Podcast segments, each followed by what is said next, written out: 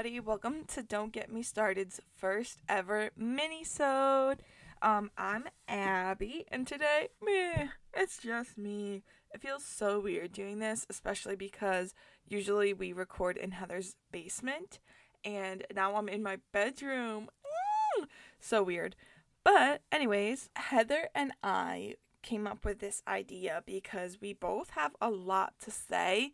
And although a lot of the topics, obviously, we both talk a lot about, um, there are maybe certain topics that she wants to talk about or I do that one either don't apply to the other or two we can't make a 40 minute episode out of it. So we came up with these mini episodes that um, I'll have one once a month and Heather will have one once a month.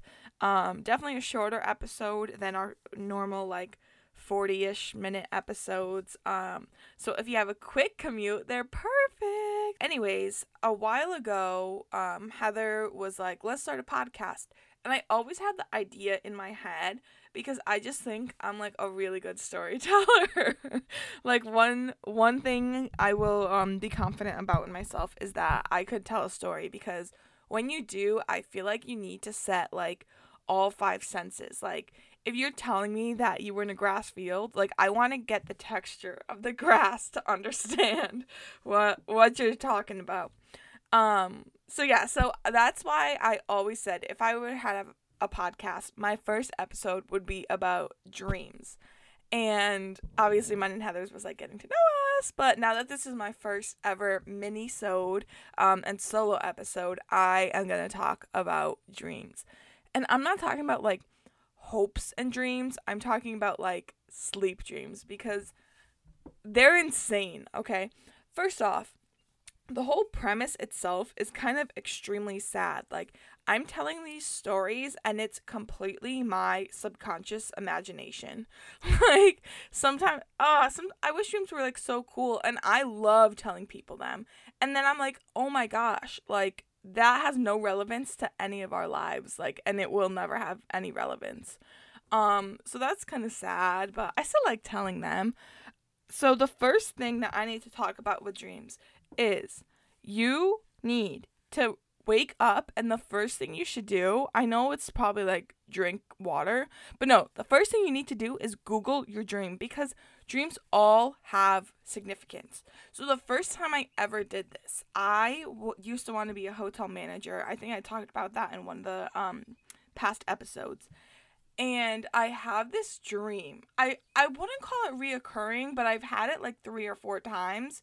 Um but again not like super often that I'm in an elevator and I need to get to floor 10. And I don't know what the significance of 10 is. I still haven't figured that out. But I'm in a hotel. I don't know if I work there. I kind of forget. But I'm in the elevator and it will go up to floor like 10,000 and then drop down to floor 1. And then anytime and I also have like low key claustrophobic like it's not diagnosed but I get I will never go in an elevator by myself if I don't have to. I would rather take the stairs, 10 flights of stairs. Um, so yeah, I'm stuck in this elevator and it is not getting to floor 10. So finally I get to floor 11 and I go to the downs like I go to the staircase and there's no downstairs. And then I'll go to floor 9 and I'll get in the staircase but there's no upstairs. And I can never get to 10. Like it, it drives me crazy. And like, uh, and then I got scared. I'm gonna get stuck in the elevator because it's going all the way up, all the way down. Ugh. So in real life, I wake up and I googled that dream because I was like, that has to mean something.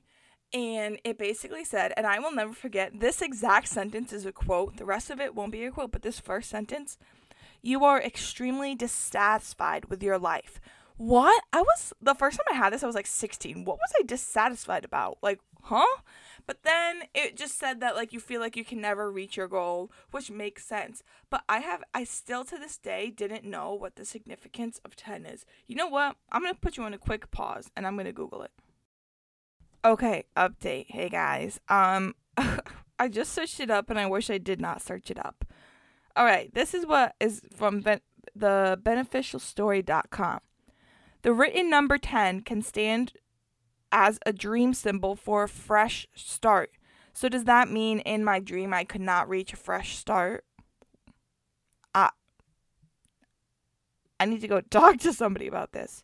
Actually, who needs therapy when I have a podcast?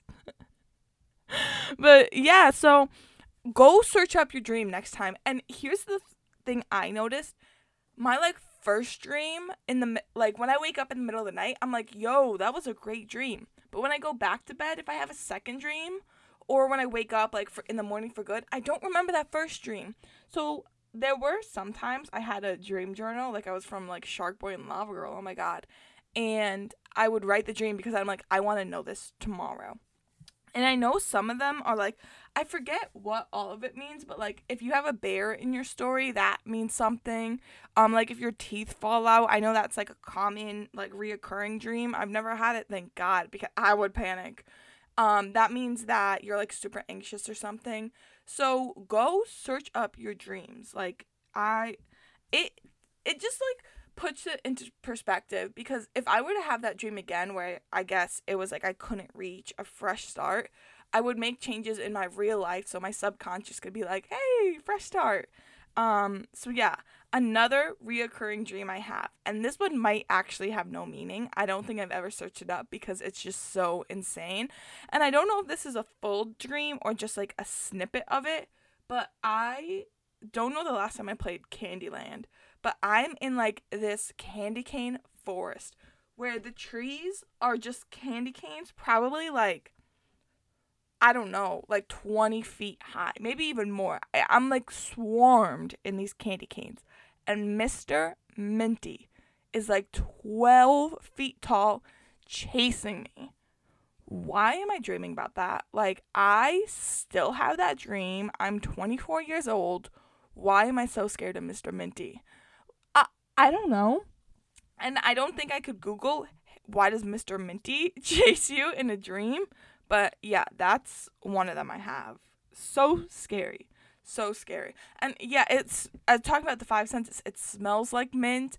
I'm like walking on like like marshmallow almost. I don't know. Like you know, no, no. It feels like those um like ca- cotton candy jugs. You know what I'm talking about? Um and it's just hard to run and this man is chasing me. But it's like the cartoon version. I don't know. Weird. But the number one dream I had that I will stay with me, I think, for the rest of my life.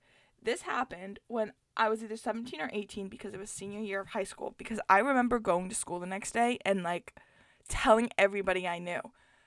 Why nobody got me help after that? Ugh, I don't know. But once I tell the story, you'll understand. So, I am in downtown of um the city that I worked and went to school in. I didn't live in that town. Um, I lived in the town over. So I always used to walk from school to my job, but it was again, it was all in the downtown area, so it wasn't like much. Um, but I got like very like I knew my surroundings because I walked there every day. Um, so I'm at work and I'm leaving and I'm in the back parking lot. And I'm walking to my car and I'm walking on the right side.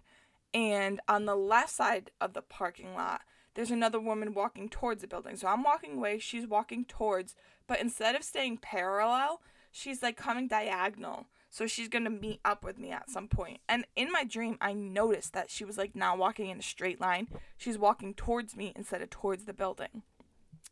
So then this woman, and I don't know if I like saw this woman before. I obviously did because your subconscious is like your your thoughts. Um, but this woman was a little bit shorter than me and like frail. That's a good way to put it. Like skinny, frail. And she comes up to me and puts her grimy little wrinkly hands on my cheeks. So she's like in between her finger, in between her index finger and thumb is like on my ear. And her pinkies are like at the corner of my eyes pretty much and she spits in my ear. And in my dream, I would have thought I was in like a 4D theater. In my dream, my ear was wet. What? I ugh. I maybe I don't know. I don't know if some how I drooled in my ear, but it felt so real. So then, the way that that woman held me, when she backed up, I put my hands the same way they were, and I snap her neck and throw her on the ground, like drop her on the ground. So there's this dead old woman in front of me, and I just killed her. like, what? Like, I was a murderer in my dream. So then this woman, her her name was Carla. I remember she worked at the front desk at my job. Comes out and she's like, "What did you do?" So I start running. And I run like past the the place I worked at and then there was like this beautiful beautiful church right next door. So I run past that.